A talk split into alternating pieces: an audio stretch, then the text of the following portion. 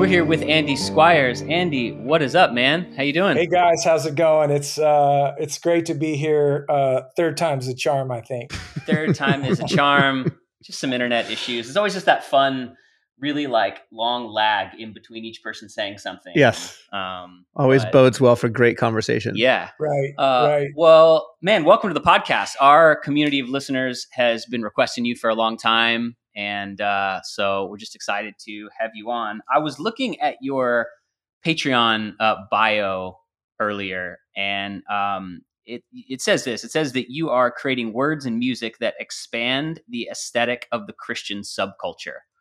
What do you mean? What do you mean by that? Like, give us just a brief overview of of what you're about, man.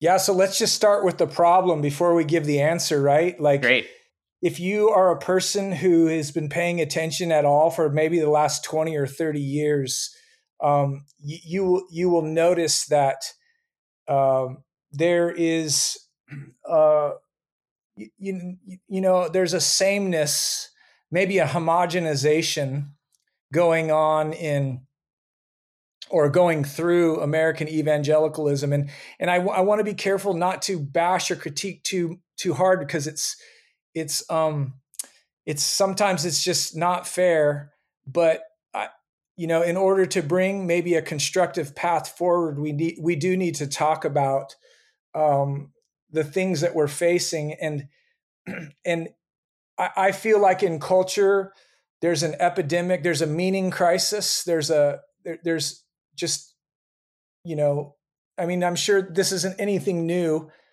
um, but I feel like the same is true within the evangelical church. And mm. the reason why we have a meaning crisis is because we have such a uh, small bank of words that are allowable when we talk about God that um, that there's nothing unpredictable available to us.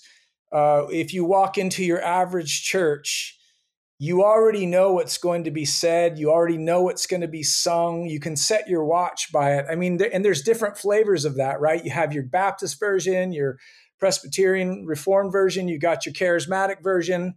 Um, so um, i mean of course i'm i'm speaking in generalizations here but uh, the thing that i want to do is i want to expand the Christian vocabulary for talking about God, beauty, the meaning of life. Um, you know, it, it's it's almost like there's such a lack of philosophical undergirding in your average Christian person that when they're confronted by the reality of life in a harder way, typically what happens to that person is they have a meltdown. They they have a meltdown within their faith. Hmm. and it's it's it's because the framework that they were building everything in their life on is being confronted by a gang of ugly facts you know? And uh that's interesting. It's almost like i hear you saying that when people go through a really difficult trial uh, they, I guess the word we could use is deconstruct. Yeah. And part of the reason they deconstruct is because they don't have a category to describe or to place their experience into. And categories are made up of descriptive words. And because we only have a certain set of words to describe the Christian experience, we don't yes. know how to categorize some of our experiences.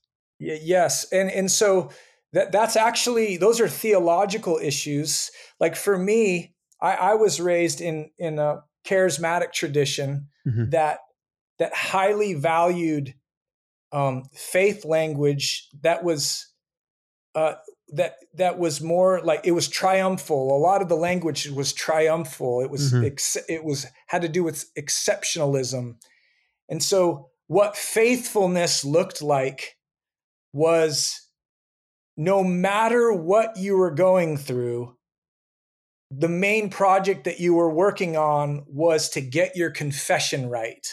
Mm. So, mm-hmm. so if bad mm-hmm. things mm-hmm. were happening to you, yep, the thing to say was God is good all the time. Yes, all the time, right? And so these these like distillations like God is good all the time, all the time God is good. I mm-hmm. mean, those that that I, I mean, I think that began in more of the word of faith world, but it it seeped over into kind of like mainline theology, and you hear it everywhere now. And I I want to be able to ask the question if somebody says God is good all the time, I want to be able to say, well, is he? Is he good? If he's good, how is he good? Like what what is the definition of goodness?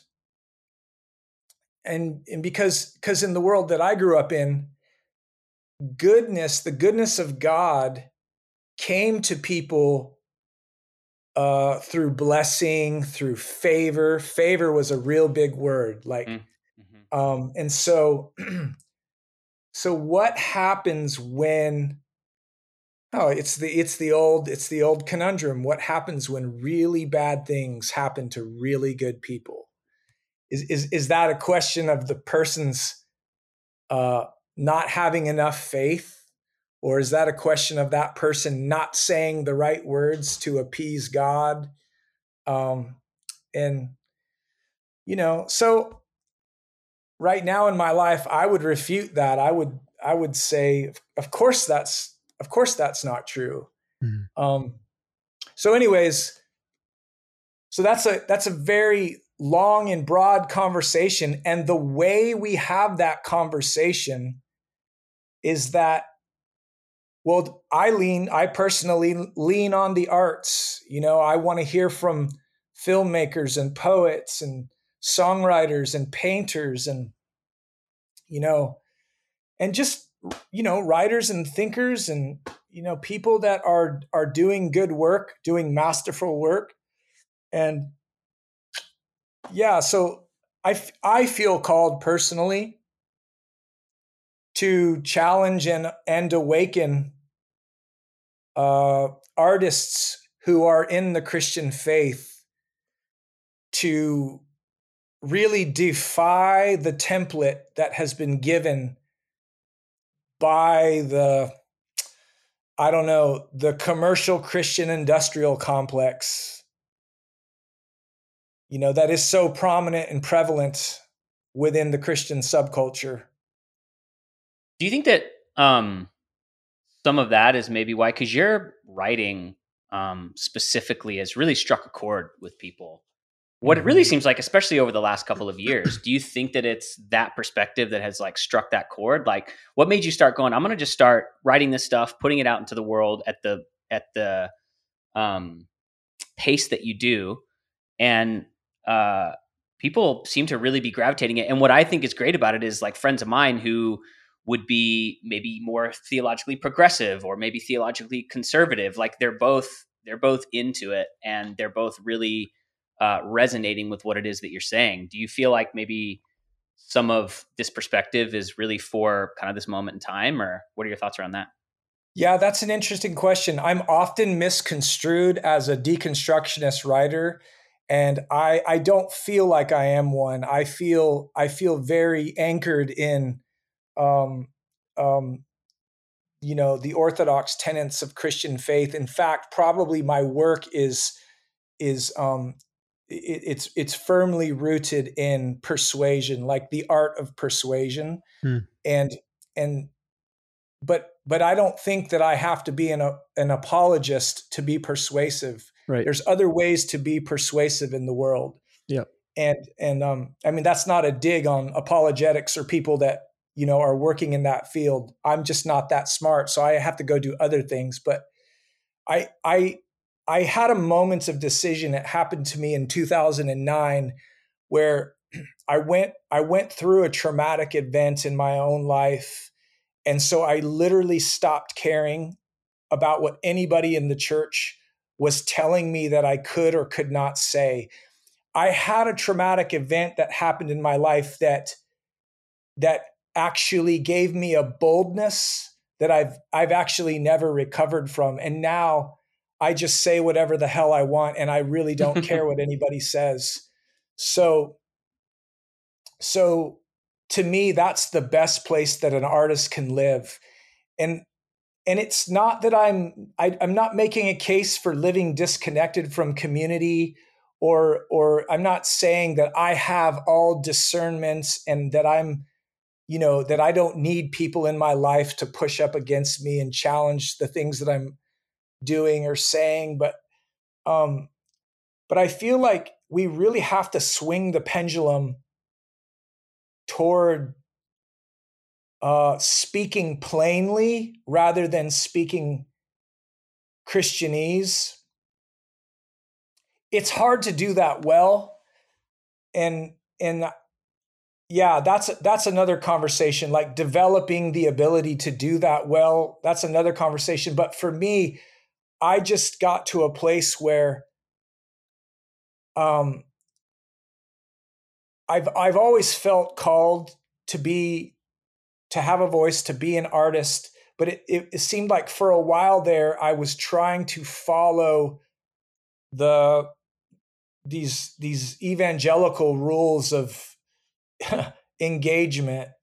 How would you, you know, describe those, Andy? Just so I can really ground myself in yeah, what you're saying. Well, I mean, speak speak plainly. yeah, sex, violence, swearing. You know, all of, all of the seedy corners of of you know human human beings actual lives um, being able to tell a story that doesn't have a didactic embedded in it um, telling telling a story that doesn't resolve at the end i mean i mean i mean i'm i'm giving you the opposite but like like in i would say like the christian imagination you know you've got to resolve. You've always got to resolve the story. You've always got to tell the redemptive version of whatever story you're telling hmm. you know? And you've got to you've got to tell it in the most sterile way the most family friendly way possible. And um you know and i'm really not making a case for i'm not trying to make a case for becoming people becoming shock jockeys like right. You're not talking about being gratuitous for the sake of it. No no way. Right. not at all. In in fact i mean like one of the things i'm pushing back right now against is like the brene brown authenticity culture that has like descended upon the world now. Everybody thinks that like like reading out of their journal makes them a, a beat poet and it doesn't like you know it's like yeah like doing this well means holding some things back. To, man, you are stepping on some toes because Michael loves Brene Brown, bro. Like, man, you know, I'm like, I've been rebuked way too many times for like well, watching her Netflix stuff, and it's, but you know, I mean, I don't even make, I don't even mean to take shots at her because I think the work she's doing is great, but like all of a sudden, authenticity is like a, it's a word now, right? Mm-hmm, it's, mm-hmm. And it's. Well, I think it's just, it's pregnant with with meaning based upon our our current culture's understanding of what it means to be authentic. Mm-hmm. Mm-hmm. Um, mm-hmm. I, I, was actually I certainly just, wouldn't see it as biblical. I was just listening to a podcast earlier, and and the guy was like, uh, he's a, a local church pastor, like a teaching pastor, and he was like, "Pastors, I'm begging you your church doesn't want you to be fully authentic. Mm. Stop with yes. the full on on te- uh, like right. authenticity. We yeah. we we yes. want we want to feel like we know you. Yeah. But we're not asking for you to bring your whole selves. Yes. To everything that you're saying. I yes. thought that was such a which is actually usually a, more of a self serving endeavor than it is anything else. Yeah. Because what I want is to be able to put my full ugly self in front of you and to have you clap for it, so that I feel good about putting my full ugly oh, self yeah. in front of you. Mm-hmm. Yeah. I digress. I'm sorry. So sorry. no, that's good. That's good. Uh, that's really in, I love what you're saying. This is great. You you sound like um, for somebody who uh, wants to give language so that people can understand their experiences and categorize them. It sounds like you yourself are somebody who is hard to categorize, which I enjoy. I this in this past year, I I've got absolutely crucified by the right and the left. I've I've said it, and and I never set out to touch nerves, but it's it's been an interesting journey I, I had a friend, I've got a buddy who who really encouraged me. He's he said, Andy, if you're really gonna be a writer, what you have to do is avoid whatever the flavor of the day is. And um, I that was just that just set me free because the thing that I see happening is like this there's there's really a lack of depth coming out of out of the church on on the progressive side and on the right leaning side because they're not exploring other options beyond the talking points of whatever political agenda that they're serving and I think if you're really going to be an artist, you kind of have to disconnect yourself mm. from, you know, both of those sides. And I know that could be controversial and you know but anyways i would it be fair to say that you have to seek to be able to say orthodox things in unorthodox ways? I mean is that a Man, fair way to describe your endeavor? That's a really good that's real that's a really good way of putting it. Yeah I yeah. love that. Which is hard because Orthodox people will struggle with unorthodox packages. Mm-hmm. Yeah. And I don't know if this guy's on your radar, and you may want to have him on your podcast at some point. Do, do you guys know Dr. Chris Green? Is he on your radar mm-hmm. at all? No. Not at all. He's he's actually on the pastoral staff now at Sanctuary Church in Tulsa. Mm. Um, but he's he's been a huge influence on me he's he's really pushed me into the idea that it takes more than systematic theology to really understand who God is. Mm. And until we let the poets in the room, we're really not going to understand God because the gravest error that we make is that we think we can understand God solely through systematic theology. Mm. And and it's not that systematic theology is unimportant, it's very important. In fact, I think people should you know, in some way be literate in it so that they can you know, if it, it's it's like I don't know, you're not going to be able to deconstruct anything if you don't have an orthodoxy to right deconstruct in the first place mm-hmm. you know mm-hmm. Mm-hmm. so yeah i i'm just very interested in um saying words well the apostle paul said it this way i, I can't remember exactly where it is but uh eyes I, I think it's it's after I think he I think it's his, after his third heaven experience where he's talking about having seen things that eyes have not seen and ears have not yet heard. Like he he had seen things too wonderful to be able to even comprehend or describe. But i i take that as uh like an invitation. It's almost like we have to have the poets and prophets who can put words in an order that we've never imagined before so that we can see these new glimmers of God that we that, that haven't even entered our minds yet. And so it's a very prophetic work. It's a very it's a very hopeful work. It's just not easy to do because it's dangerous and nobody wants to do it. what do you think is the dangerous part about it? Because I'm trying to uh, and I'm not playing devil, devil's advocate here at all. Um, but I I definitely uh, uh fit more into the the category of you know your part and parcel theology guy. I like truth, yeah. yada yada, right? Yeah. But but I personally don't have very much issue with people who tend to be more poetic, more creative, um, yeah. like to express truths in uh, not so common ways. Um, I mean, if we didn't, if David didn't do that, we wouldn't have so much of that language. So not you know, and even that's a very like, uh, of course, someone like me would say that. but I'm having trouble understanding the danger or the the pushback Um, yeah, so I'll give you an example. I don't know how familiar you guys are with my musical catalog, but I have a song on the Poet Priest album called Before You God. And it's, it's a really interesting song. It's probably one of the best things I've ever done. Hmm.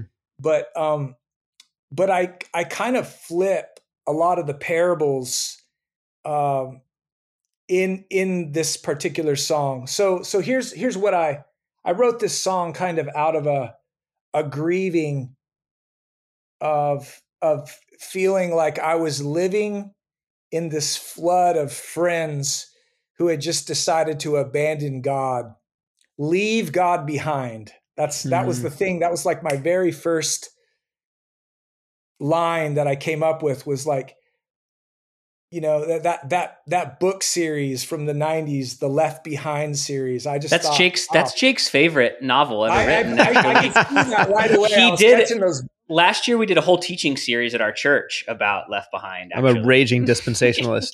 yeah Sorry. i was gonna say i was catching those dispensationalist vibes off you guys. But, but so so in the in the chorus of the song i i'm the thief in the night in the chorus of the song, I'm coming back to God like a thief in the night. And I'm saying to him, God, no matter what happens, I'm not going to leave you behind. And then, and then there's some other interesting lines like that. So, so it's like there, there's a theologian I love named Robert Capon, who he's an Episcopalian guy, and he's he he's got this cool thing that he does where he's he's looking for the Christ figure in the different parables. And so like as an example, you know, he's like, "Hey, when you when you read the when you read the parable of the good Samaritan, who is the Christ figure in that story?" And you know, 9 times out of 10 somebody's going to say, "Oh, he's the good Samaritan." You know, Jesus is always doing good things, you know. But in Capon's world, the one left for dead on the side of the road is the Jesus, is the Christ figure in that story, which also makes sense. And it's it's actually another way of looking at Jesus. Um, and and so, you know, like it's it's like seeing poets give us language to see God through a different lens so that the disconnectedness that people feel from God can actually be overcome. And that, I mean, that's what that's what good artistic work does for me as a consumer mm. when i'm beholding something beautiful it's closing the gap you know because human beings they man they're walking through this world and it's like it can be lonely you can face you know a lot of different things that shame, fear, anxiety, like all of these things that make you feel like God is somewhere else, not caring what's actually happening in your life. And I don't know, my view of God has come around to more of a concept of like, it's not that God is all powerful, sitting on a throne at a distance far away from what is uh, going on in my life he's a he's a person acquainted with my griefs and sorrows and he's not far away from them. He's actually with me in them all. And so i got to that place by reading good writers. Mm. yeah it's so interesting. I mean i uh, as i listen to you expound upon what it is that you mean parts of me go like oh i don't like that and then parts of me go like oh yeah absolutely. Um and I'm okay with that. You know, I think that's that's part of the the experience of trying to arrive at what is true. What is beautiful can help us to arrive at what is true. Um, and I think ultimately in my paradigm, the beauty has to be subject to the true. Um, so like I would listen to something like, uh, what was that theologian's name? Robert Capon. Yeah. So I would listen to that. And my, my, and this is kind of cool, right? Because I'm kind of now your uh, I'm your orthodox guy who's uncomfortable by your by your art. Uh, like I would listen to that and go, okay, well, I don't know that we want to press Jesus's parables too firmly to draw meaning out of them that perhaps he wasn't even trying to convey. So I would look at that and go, what was Jesus trying to teach through the parable of the Good Samaritan? And he's answering the question from, if I'm remembering correctly, who, who is my neighbor? Mm. Mm. So I want to look at something in context and go, okay, well, Jesus is being confronted by this scribe or this lawyer who is seeking to justify his own way of living. And so Jesus answers the question with a story. And the point of the story, as all the parables have a point, is to answer that question. Um, now, that puts me on uh, kind of the more conservative end of theology.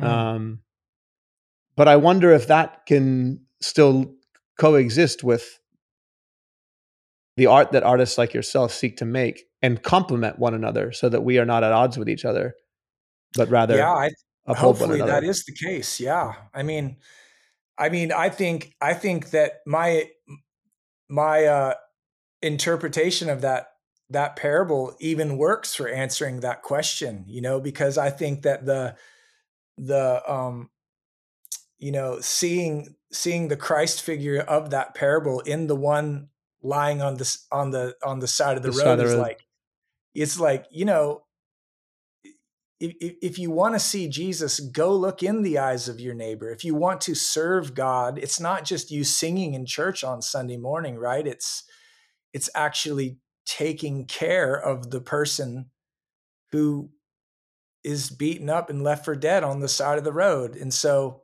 yeah i think they i think they they're just different angles of the same diamond or you know? Mm-hmm.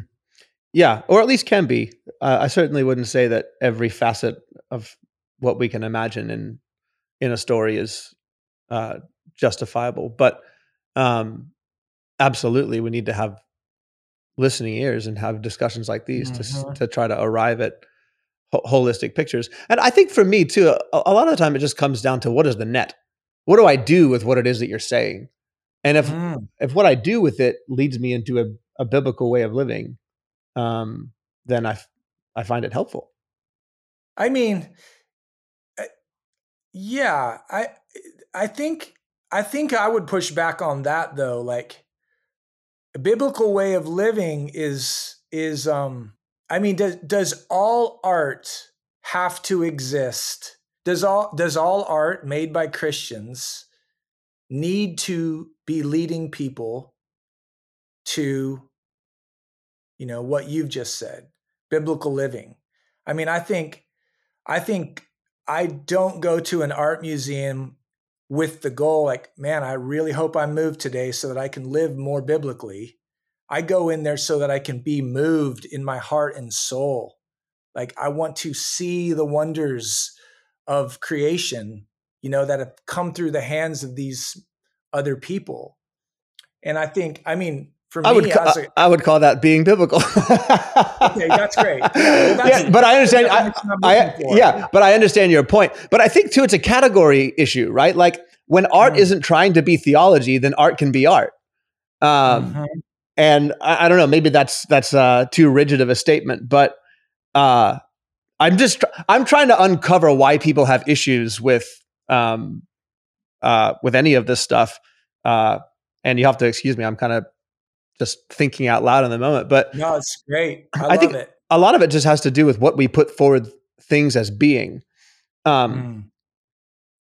If I put if I put forward my sermon as art, and my sermon is like this it happens to be very black and white and very you know truth telling or whatever it's not really art it's it's it's making theological claims and so just let it be that um, sure. But if sure. I put forward my art as uh, a theological masterpiece, um, then sure you're going to have pushback. But if it's art, it, art is interpreting experience, right? Like that's the point of art, or a point. Um, yeah, I think that could definitely be a point. Yeah.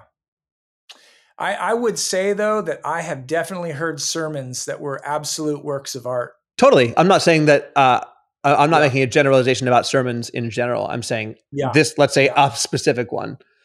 Um, So, yeah, I don't know, Michael. What do you think about all of this, or what's the next topic? I'm kidding. I'm kidding. Whatever you want, um, man. I mean, I my initial thought is I've heard I, am like listening to what both of you guys are saying, and I get to be the person in the middle who agrees with both of it.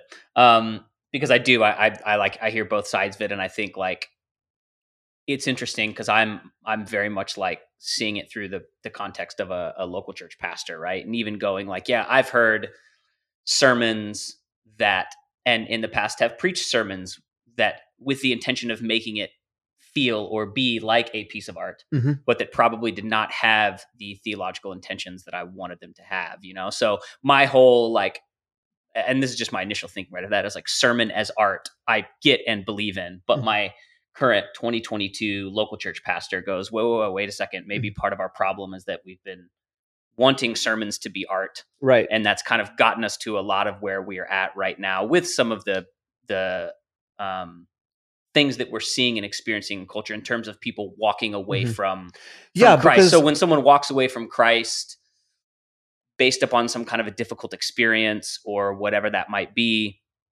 um, what is it that's causing them to do that? Right. Does that, does that make sense? It and I, I, I, I, think it's very much both and. Like yeah, it is both I'm, and. You know, like you can use art to give people the language, um, and then I would also say that you can uh, use theology to give people the language as well um, which is why what you're initially saying like so resonated with me in terms of I want to give offer up new words to help mm-hmm. people have categories for what they're mm-hmm. experiencing. Um, and I think we're all going to have different bents on how to do that.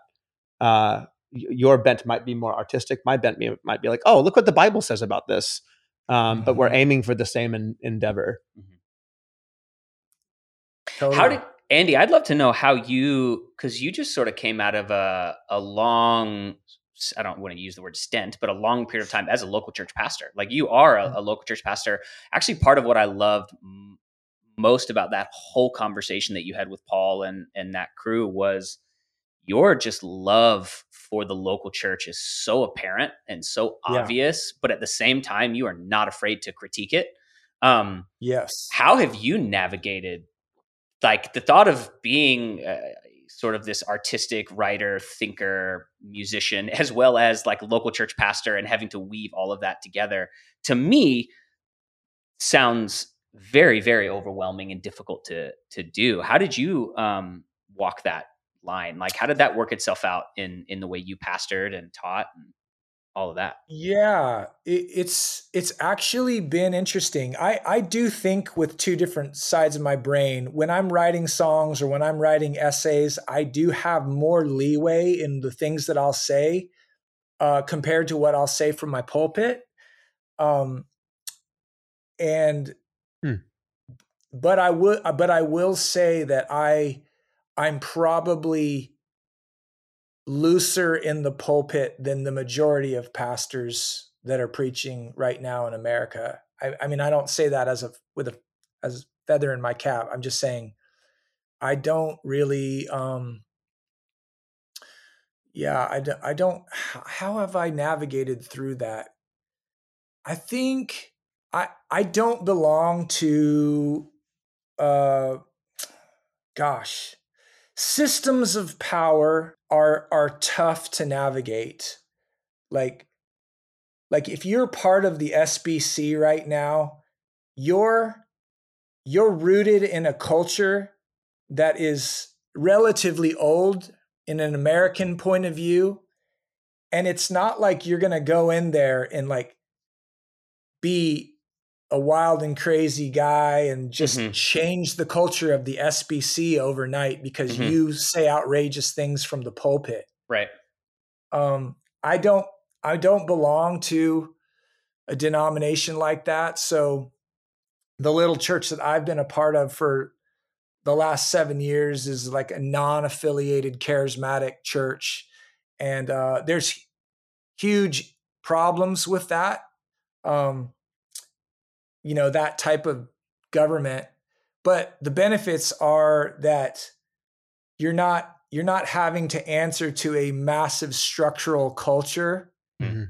and so you get to you get to be more experimental. You get to try things out. And I and I actually think that is why you know, there's probably a lot of independent churches in America mm-hmm. because like mm. you know, biblical truth is it's up for grabs. It's been up for grabs since the Reformation, man. I mean, you know, the only thing that Protestants have been good at is dividing, you know. I don't know if it's the only thing we've been good at. no, I know. I I jest, but you know. so, okay, you you did a post recently that I man um like weirdly like made me leap for joy and love and like pissed me off all at the exact same time in in like the best kind of way and all yeah. I could do was hear DC Talks History Maker playing mm. in my head over and over and over. I thought that was delirious. That's what I said. What did I say? DC Talk. Yes, you're right. It was delirious. Sorry, sorry. Come on, Michael, get DC your evangelical sorry, history sorry. right. But that was the that was the subculture that I got saved in, and so that history yeah. maker song. So you wrote this post, and I just want to read the first few lines of it because I like, man, I've read it a lot, and I I actually love it so much. You said, "Here's a prophetic word for you." you are not special. you are a regular person with a job and a daily life. You are not a history maker. You have a destiny, but it's a regular one. You will never be a household name. You are not a revolution. You will not hold the line.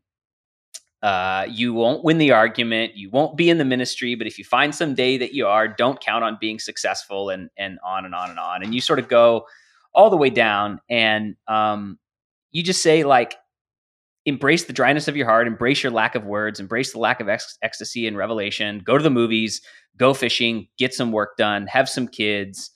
Uh, man, that was like, where did that come from? And um, I don't know. Talk more about about that because that that post floored me in the best kind of way. Yeah.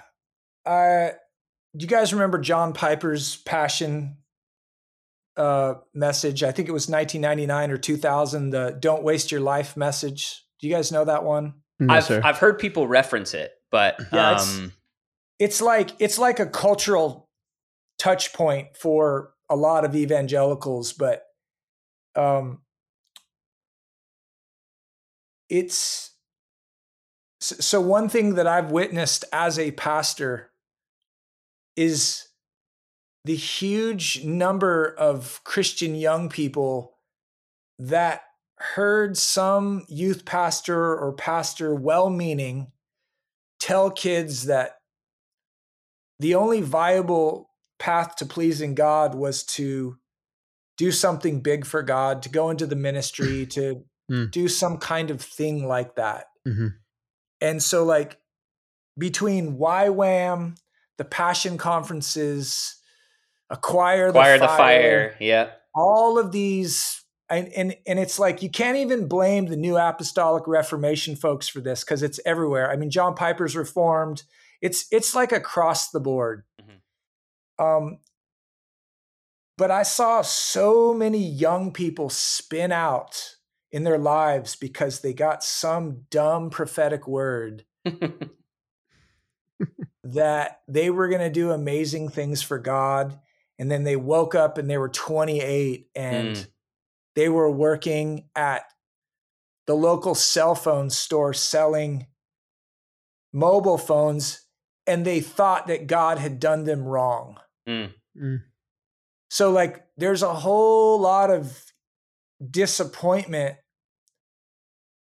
that people are carrying unnecessarily, but they're carrying it because they got the wrong idea about life and the way that God does things and the way that God moves and you know um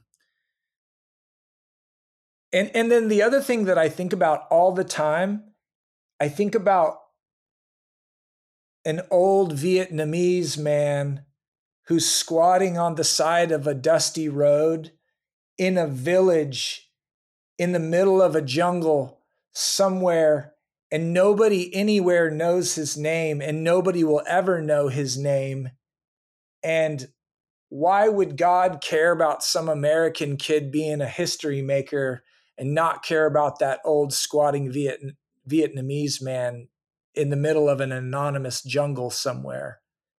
So I, I, I think about that all the time. It's like either the kingdom of God has a place for everybody and and like the real mission for all of us is to like descend into an obscurity but americans can't imagine that because they're completely inundated with the kardashians and then mm-hmm. all of the christian celebrities on top of that. So you know the ed youngs and Steven Furticks of the world are are confusing entire generations of people about what faithfulness looks like.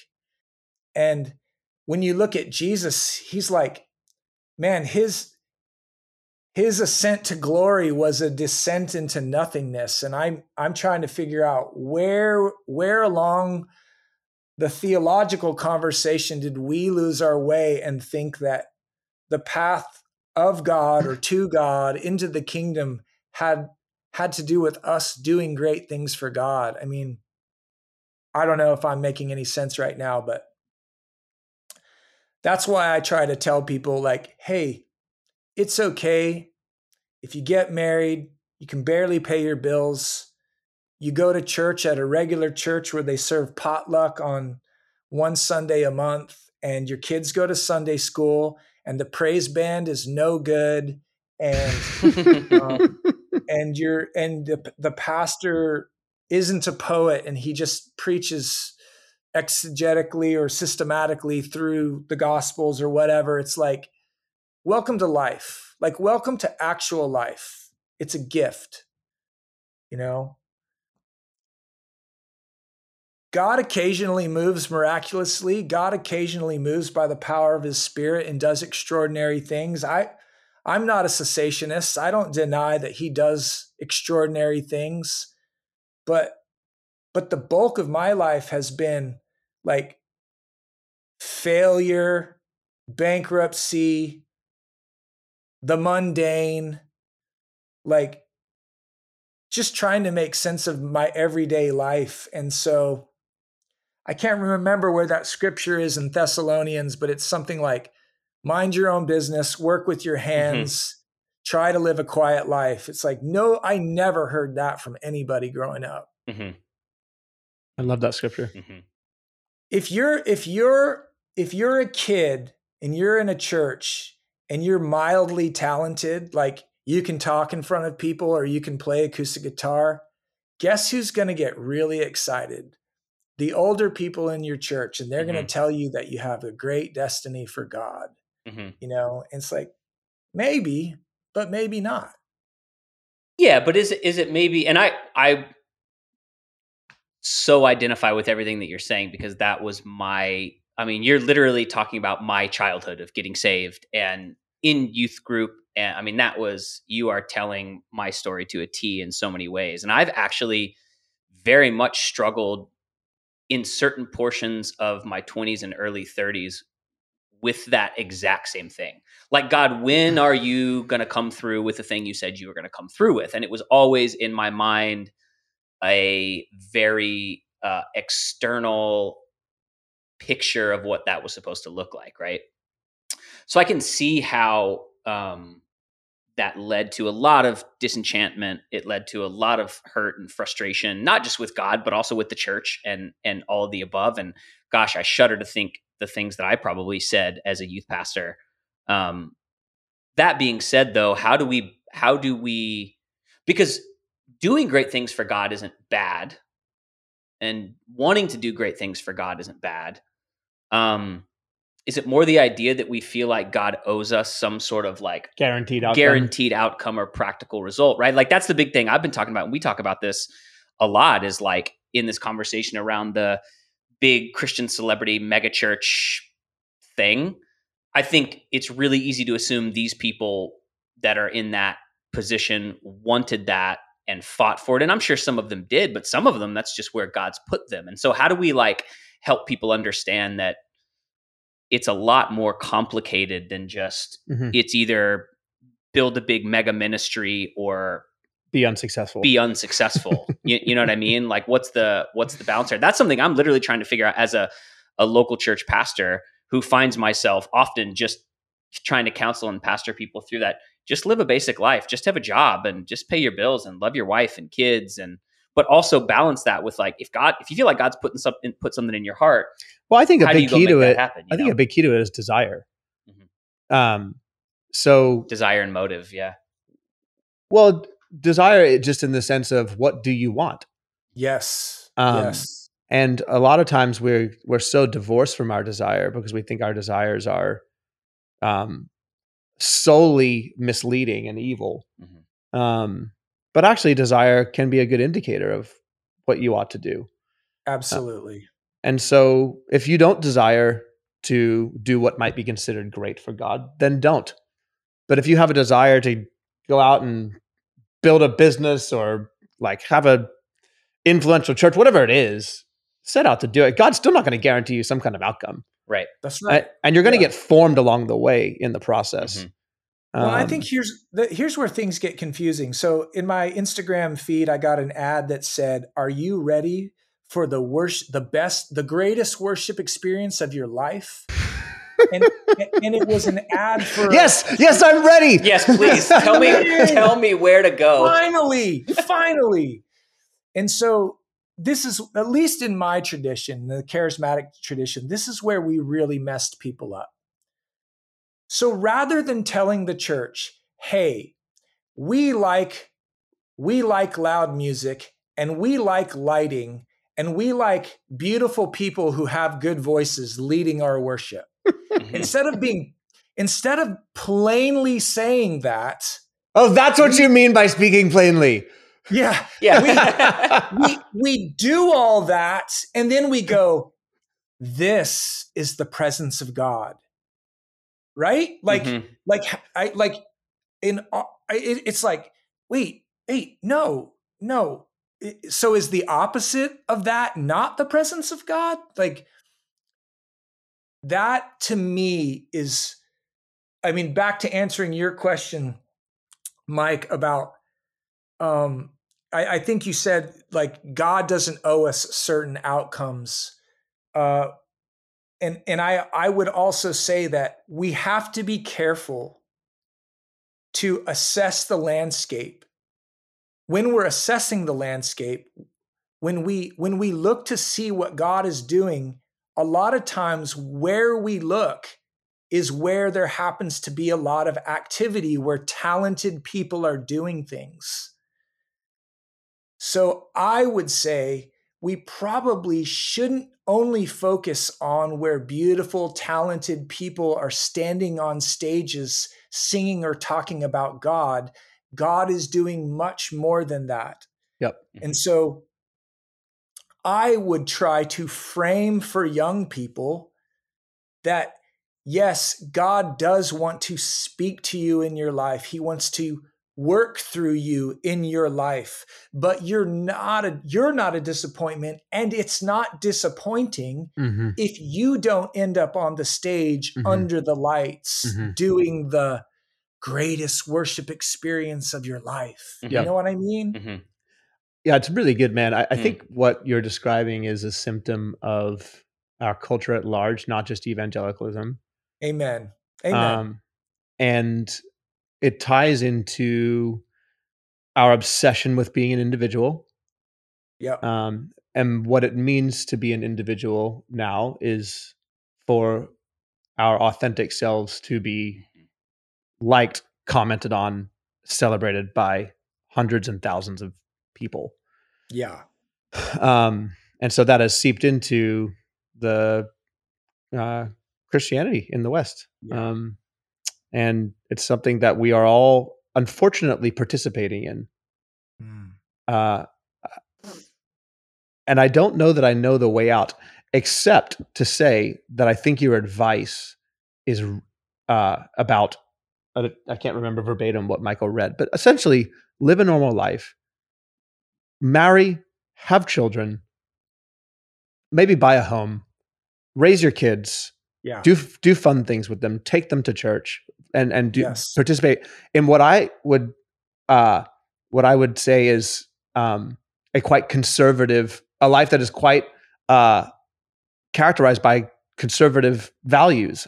And yes. I don't mean that in a political sense, except to say that I kind of do also. like yeah. don't don't be obsessed with the um uh the uh the like the expressive individualism of, of our age and oh, just oh, yeah. have a family and love them and have great friends and love them and mm-hmm.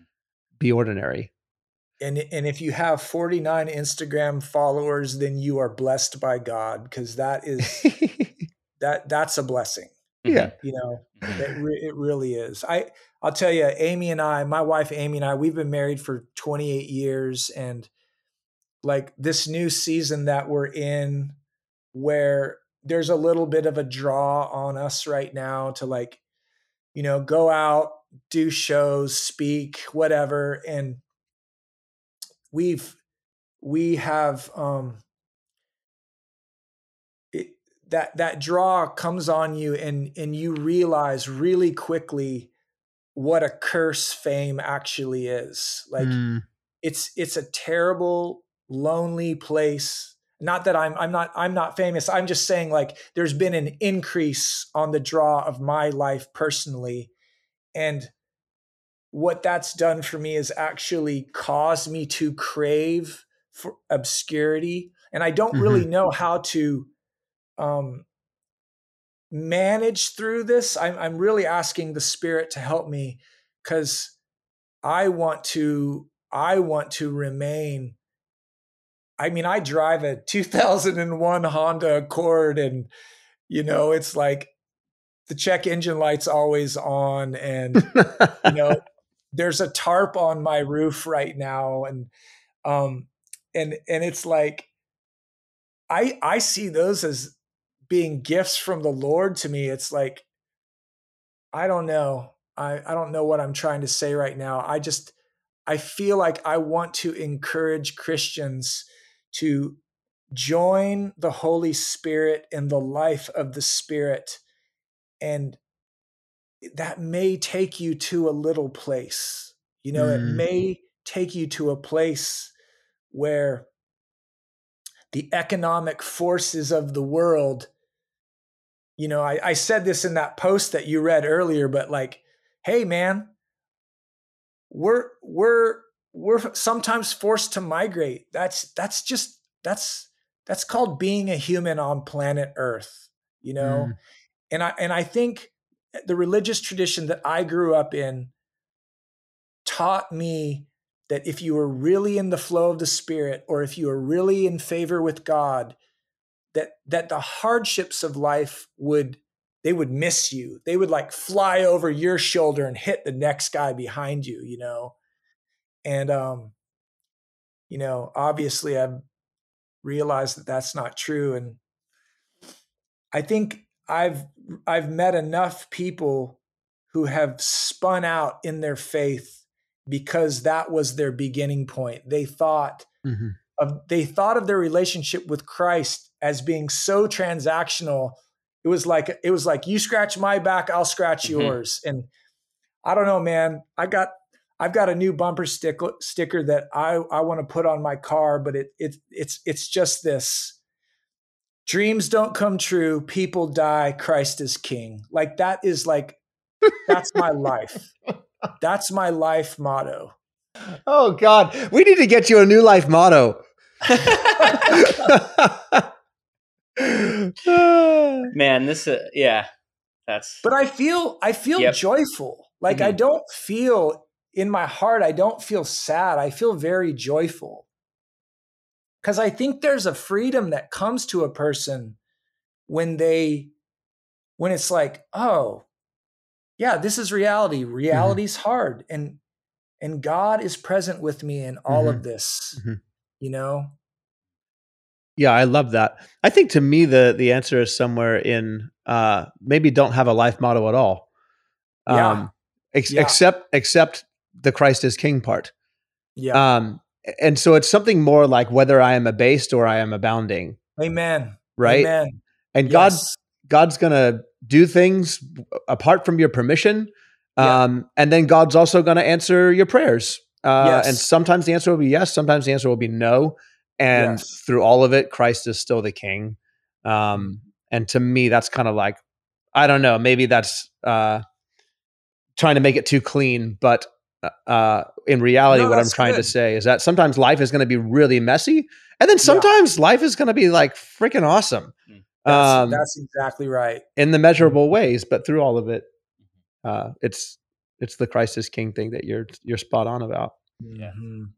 Everything else is And false advertising. And isn't that so good? Like maybe we should just I like if I was to if I was to relay anything to your listeners, I, that is the thing that I would want people to know is that like I I think in all of my experimentation through art and words or or whatever, just like looking for the Lord in these different places, um, it is truly a joy to discover um, submitting your life to the Lord, like Mhm. submitting your life under the lordship of Jesus is actually the greatest relief that a human being can experience. And um, I think that's why I'm actually grieved by the amount of deconstruction that's going on because you know i always i always tell this to people it's like you know there really is a relief that that comes when people walk away from god and then they just like wake up one day and they there's no there's no restraint like they can Mhm. just do whatever they want because they're Mhm. not living unto the lord anymore it's like there there really is a relief that they experience Mhm. initially Mhm. but gosh it never lasts very long. And the thing that I see people over and over just getting chewed up and spit out by the thing that they ultimately gave themselves to, like the God they ended up leaving Christ for. Mhm. It can only lead to nihilism. It, it truly, Mhm. truly, It is the only logical landing pad. yeah, And so you either get good with it and you be a nihilist and you yeah, you be you be an honest one, or you be a really dishonest one and pretend like you're right. happy. That's exactly right. oh man, Uh, Andy, this has been amazing, man. Thank you for uh, thanks for joining us today. Well, Really- forgive, really appreciate it. forgive me if I lacked coherence at any point. I I've had a you know it's been a hard week, so well, thank you for making the time in the midst of a hard Oh, week. It was great. Yeah, thank you. you guys are amazing. This has been super fun. Yeah, it's So been fun. fun. Thanks a lot, man. Have a uh, good rest of the day. Hey, you as well. Talk to you guys later. All right, man. Hi, Andy. Bye. Later.